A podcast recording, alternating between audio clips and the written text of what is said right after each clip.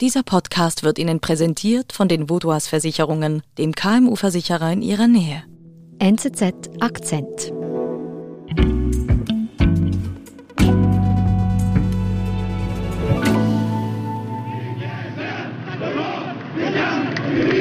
Äh, wir sind auf dem Rabi al-Adawiya Platz in Kairo wo am 14. August 2013 äh, ein großes Massaker stattgefunden hat, äh, vergleichbar mit dem Tiananmen-Massaker äh, in Peking, vielleicht sogar noch mit mehr Todesopfern. Über 800, vielleicht auch über 1000 mhm. Menschen wurden getötet. Warum sprechen wir heute darüber? Weil das Militärregime heute versucht, durch verschiedene Mittel der Propaganda dieses Massaker oder diese Geschichte umzuschreiben. Ein historisches Massaker soll vergessen gehen. Für diese Propaganda nutzt das ägyptische Militärregime ganz gezielt den Fastenmonat Ramadan. Wie genau, das erklärt unser Nahostkorrespondent Christian Weißflug.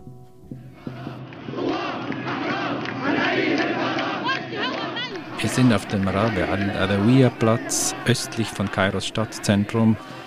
Auf dem Platz demonstrieren seit Wochen äh, Zehntausende von Menschen. Mhm. Und am Morgen um halb sieben fahren Sicherheitskräfte auf, äh, Polizei, Armee, ähm, Scharfschützen und versuchen diesen Platz, äh, auf dem zu Spitzenzeiten 85.000 Leute waren, äh, zu räumen. Mhm. Wer ist denn da jetzt genau am Protestieren?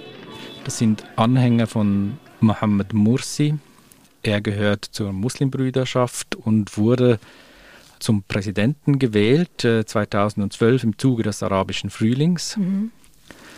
Also das äh, war so eine Art Demokratiebewegung da?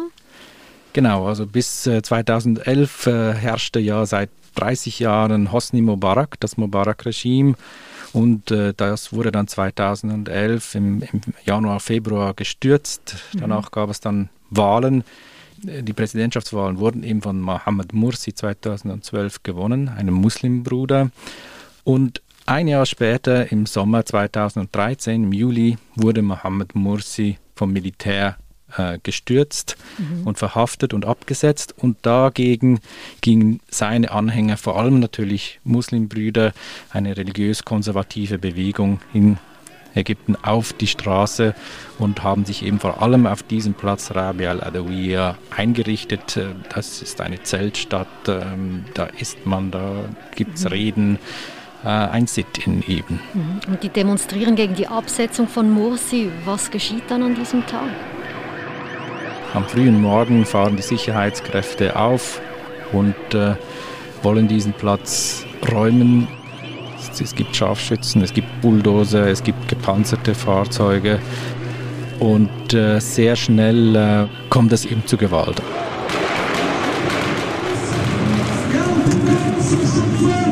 Also auf Videos und Fotos, äh, die Demonstranten damals äh, geteilt haben, auch im Internet, ist äh, zu sehen, wie eben auch ein Demonstrant versucht, einen verwundeten Demonstranten über die Schulter zu, zu legen und ihn also abzutransportieren. Und irgendwann fällt ein Schuss und er sackt zusammen. Also das zeigt eigentlich, dass hier auf unbewaffnete Menschen äh, wirklich geschossen wurde.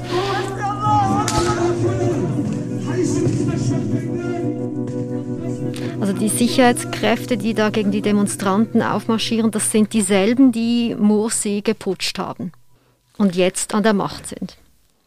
Das ist eigentlich das Militärregime, mhm. angeführt durch den heutigen Präsidenten Abdel Fattah al-Sisi, die jetzt im Prinzip die Konterrevolution zu Ende führen äh, mhm. wollen und diesem Experiment, einem Demokratieexperiment mit ähm, islamistischer Beteiligung ein Ende setzen wollen. Wie viele Todesopfer hat es denn da gegeben, weiß man das?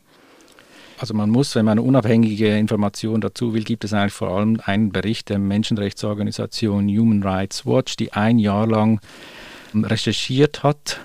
Und äh, die sind eben deren Zahlen, sagen, dass mindestens 817, also rund 800 mhm. wurden sicher getötet, aber vermutlich, man geht es über die 1000 hinaus. Also eine traurige Zahl. Eine, also eine sehr äh, große Zahl, weil wenn, wenn man es vergleicht mit Tiananmen, dort gibt es auch unterschiedliche Schätzungen. Mhm. Es gibt ja auch da Tausenden Also Tiananmen, so Demokratiebewegung. De Demokratiebewegung in Peking, Anfang mhm. der 90er Jahre. Aber so seriöse und wahrscheinliche so Schätzungen der Opferzahlen damals gehen von 400 bis 800 aus. Also es ist ein vergleichbares Massaker und vielleicht sogar noch blutiger als damals in Peking. Wir sind gleich zurück. Laptops, Zahlungsterminals, Tablets und andere technische Geräte sind bekanntlich unverzichtbare Werkzeuge im Büroalltag. Versichern Sie sie mit der Inventarversicherung der Vaudoise, ganz einfach gegen Schäden oder Zerstörung, aufgrund von Kurzschluss, Überspannung, falscher Bedienung, Fahrlässigkeit, böswilliger Handlungen und Sabotage sowie einfachem Diebstahl.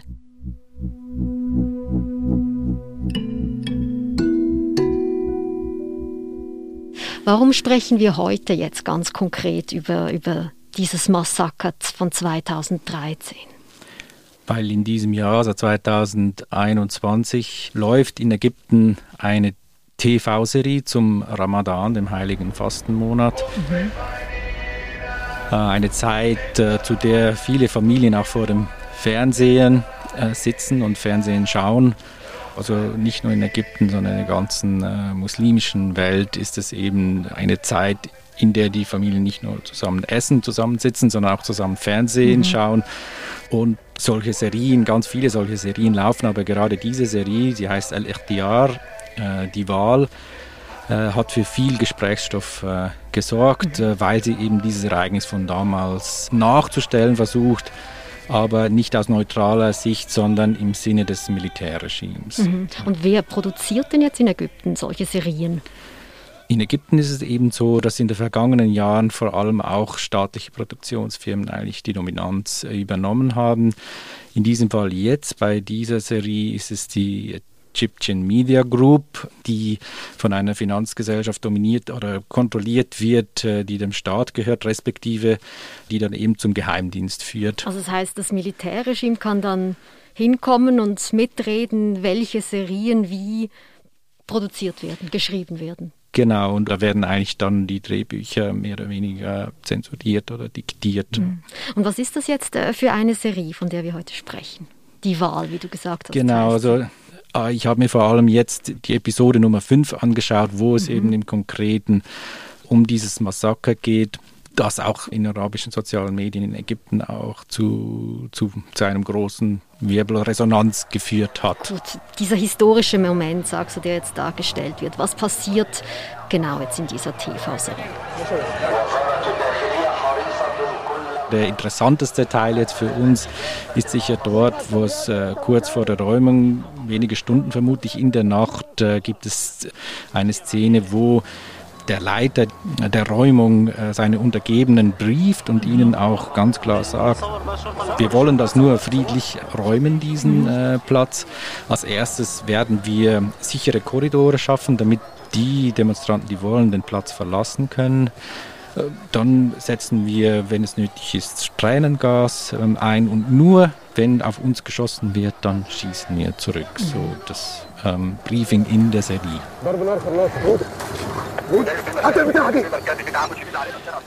Dann sieht man eben morgens um halb sieben, als die Sicherheitskräfte dann schon am Rand dieser Zeltstadt äh, sehen und dann einer der Einsatzleiter halt auch den Demonstranten zuruft, äh, äh, jetzt in fünf Minuten fangen wir mit der Räumung an, verlasst äh, den Platz. Äh, wir, haben, wir werden nicht mit scharfer Munition schießen.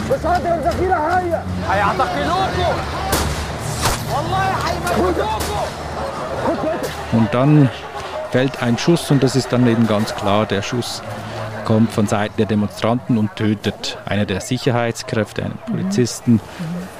Kurz darauf gibt es noch mehr Schüsse. Ein weiterer Polizist stirbt. Ein Polizist, der einen Polizisten retten will, stirbt. Also es ist eigentlich ganz klar, hier wird so getan, dass es ganz klar ist, wer mit der Gewalt äh, begonnen hat. Also die ähm, Demonstranten aus der Sicht. War es denn wirklich so? Kann man das sagen? Wenn wir jetzt uns wieder auf diesen Bericht von Human Rights Watch stützen kann man das nicht sagen. Mhm. Also sie haben über 200 Leute befragt in diesem Jahr, auch unabhängige Ärzte, Journalisten.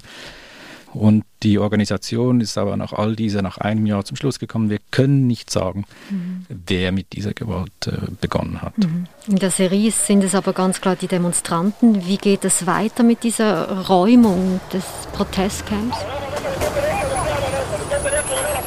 Es ist auf alle Fälle so, man gewinnt äh, den Eindruck, dass die Sicherheitskräfte hier verhältnismäßig vorgehen, äh, dass sie versuchen, die Leute durch diese sicheren Korridore abziehen zu lassen, was ebenfalls von diesem Bericht von Human Rights Watch eben nicht äh, bestätigt wird. Im Gegenteil, dort heißt es ganz klar, von allen fünf Seiten des Platzes äh, gingen die Sicherheitskräfte, rückten vor mit mhm. Bulldozern, mit gepanzerten Fahrzeugen, mit Scharfschützen auf den Häusern. Mhm.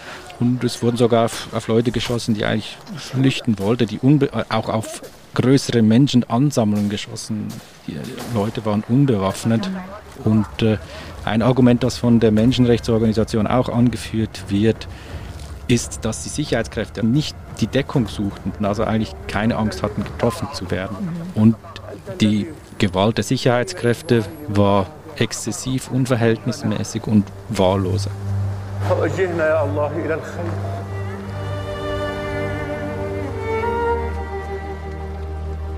Was würdest du zusammenfassend sagen, was will das Regime, was will die Produktionsfirma ähm, darstellen?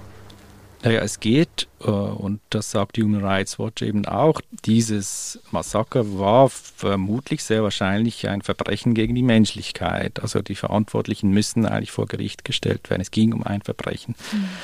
Und das Regime möchte das halt umdefinieren, möchte die Armee, die Militärs, die Sicherheitskräfte als Helden darstellen. Er möchte sagen, dass also insgesamt äh, wurden laut dem Bericht wieder acht Sicherheitskräfte getötet an diesem Tag. Und mhm.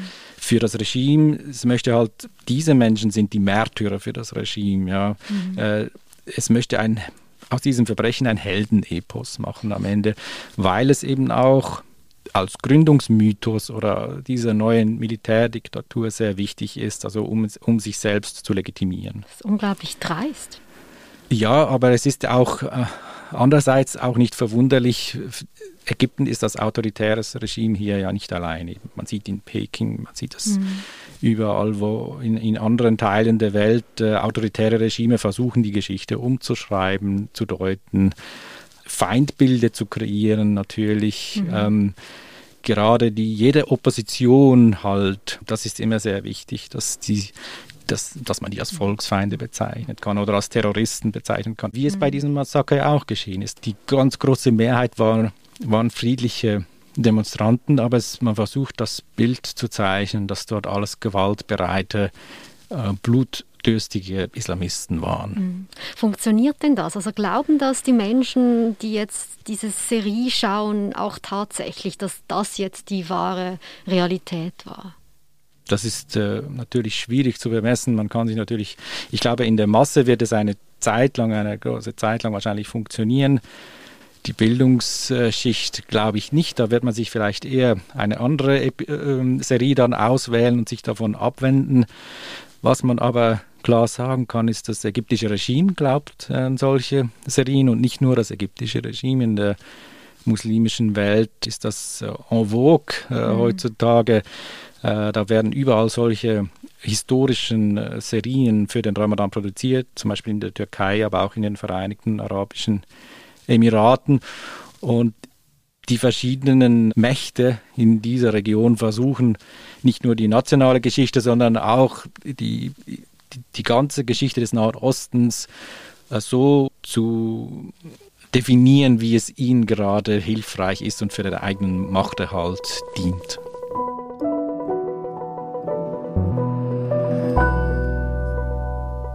Christian, vielen Dank. Gern geschehen.